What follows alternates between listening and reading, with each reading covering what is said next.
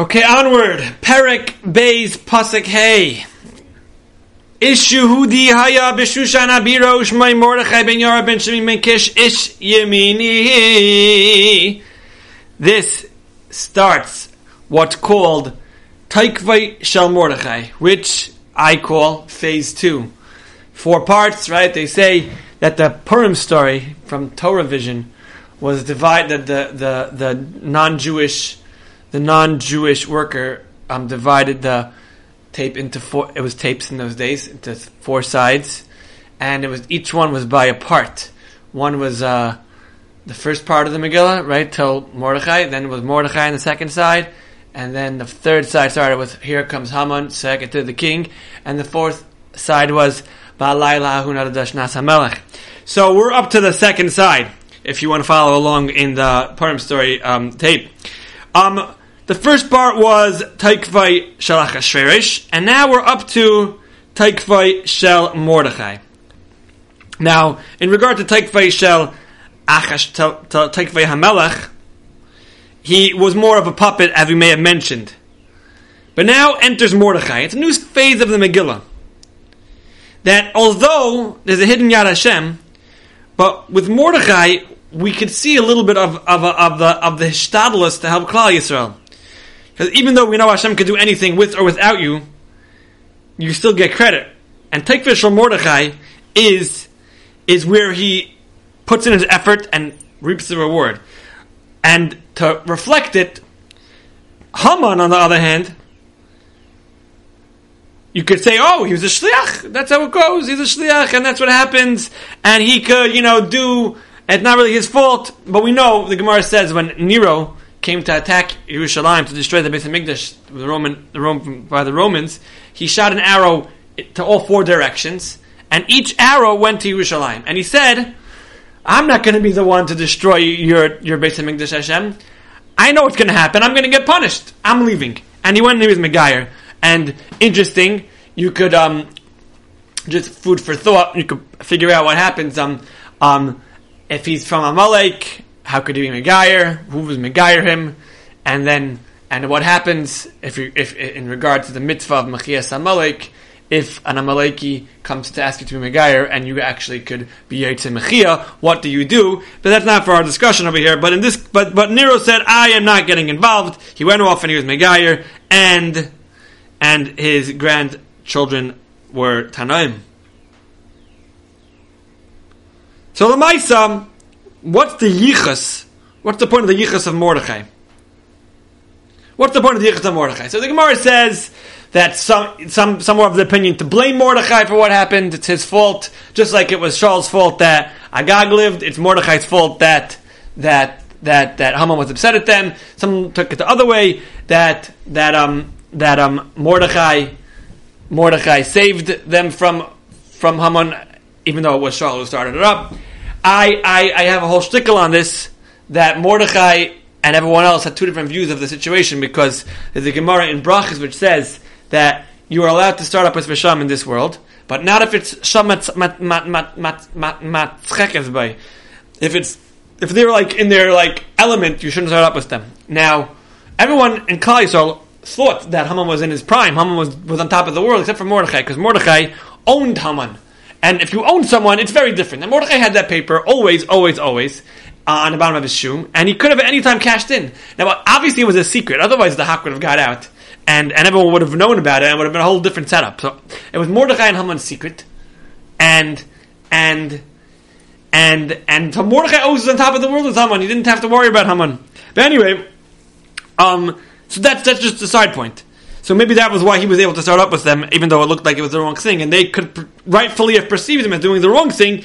But but it ends up being once we know, once we know that once that medrash clicks into the rest of the puzzle, right?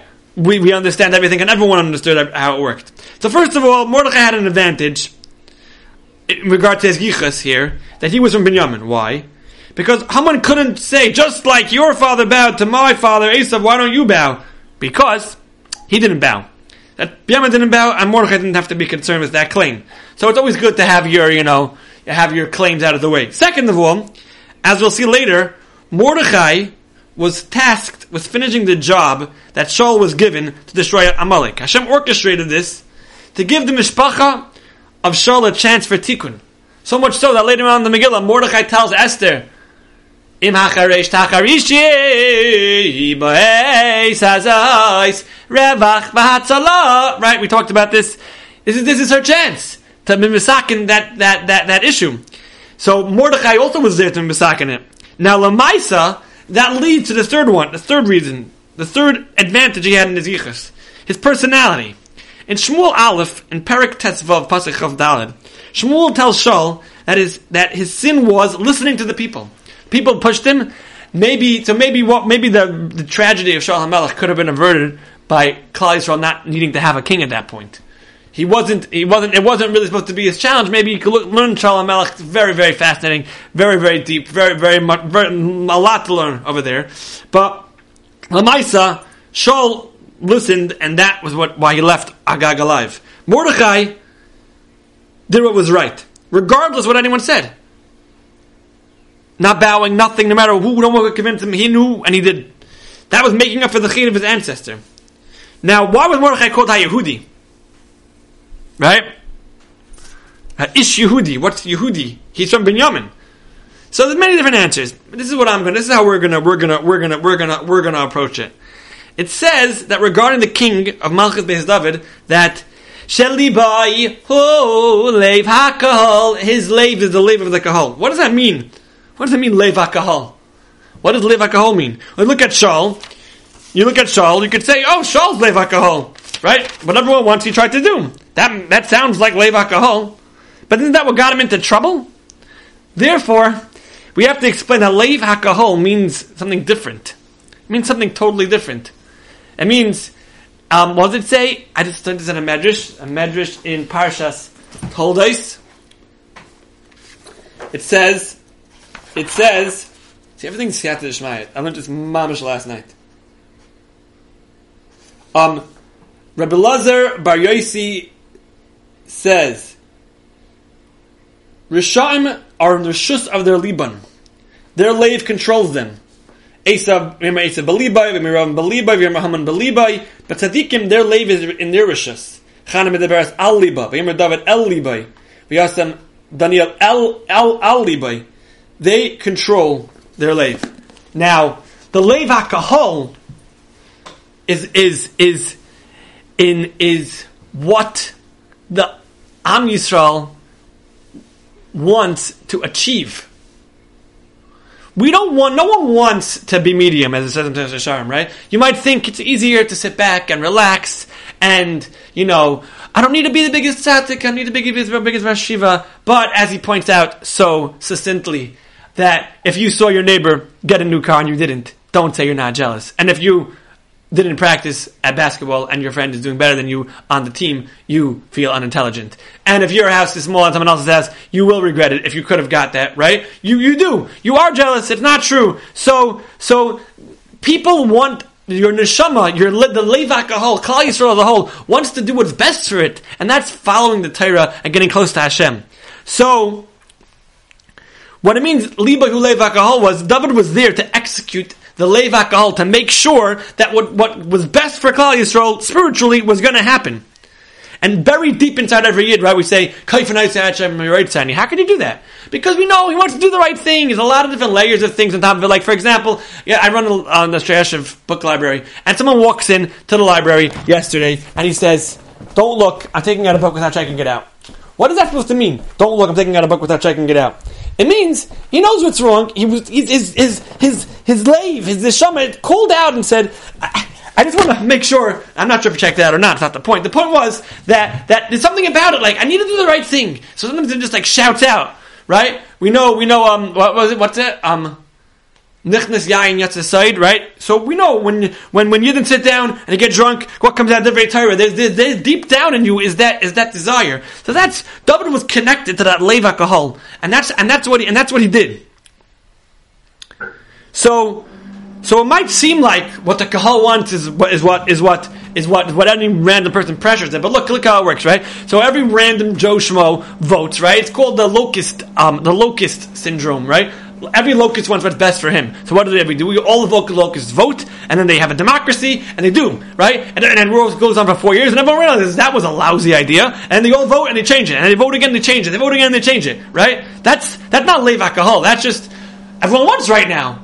But if you were if you were even even on a on a on a on a on a on a mundane level, looking at the bigger picture and seeing what's best for everyone as opposed to what's as opposed to what's what they want right now, even that's slave alcohol also. But on a deeper level, David was showing them we have to reconnect to Hashem. Malchus is is is, is Malchus based David is is the mitzvah of this world. But really, before that we were on a madrega of Hashem is our king. We don't need a physical king. Now we do. David Melech's job was to bring us as close back to that to, to connect or reconnect us, to be the medium to show us Hashem is the king. So when he sits there leading the, the, the armies against the Palestinians, he stands there and he waits. He just sits there and opens the sefer, says something to him while the, while waiting for a sign. Like when the trees shake, let me know. And the armies are charging. They're yelling and screaming. They have their spears ready. They're about to shoot arrows. And then the, the, the servant says, "Oh, the trees are waving. Okay, good. Let's go." And they win. And they win. Why? Because it's not me. It's Hashem, right? So that's Lev HaKahol. So now,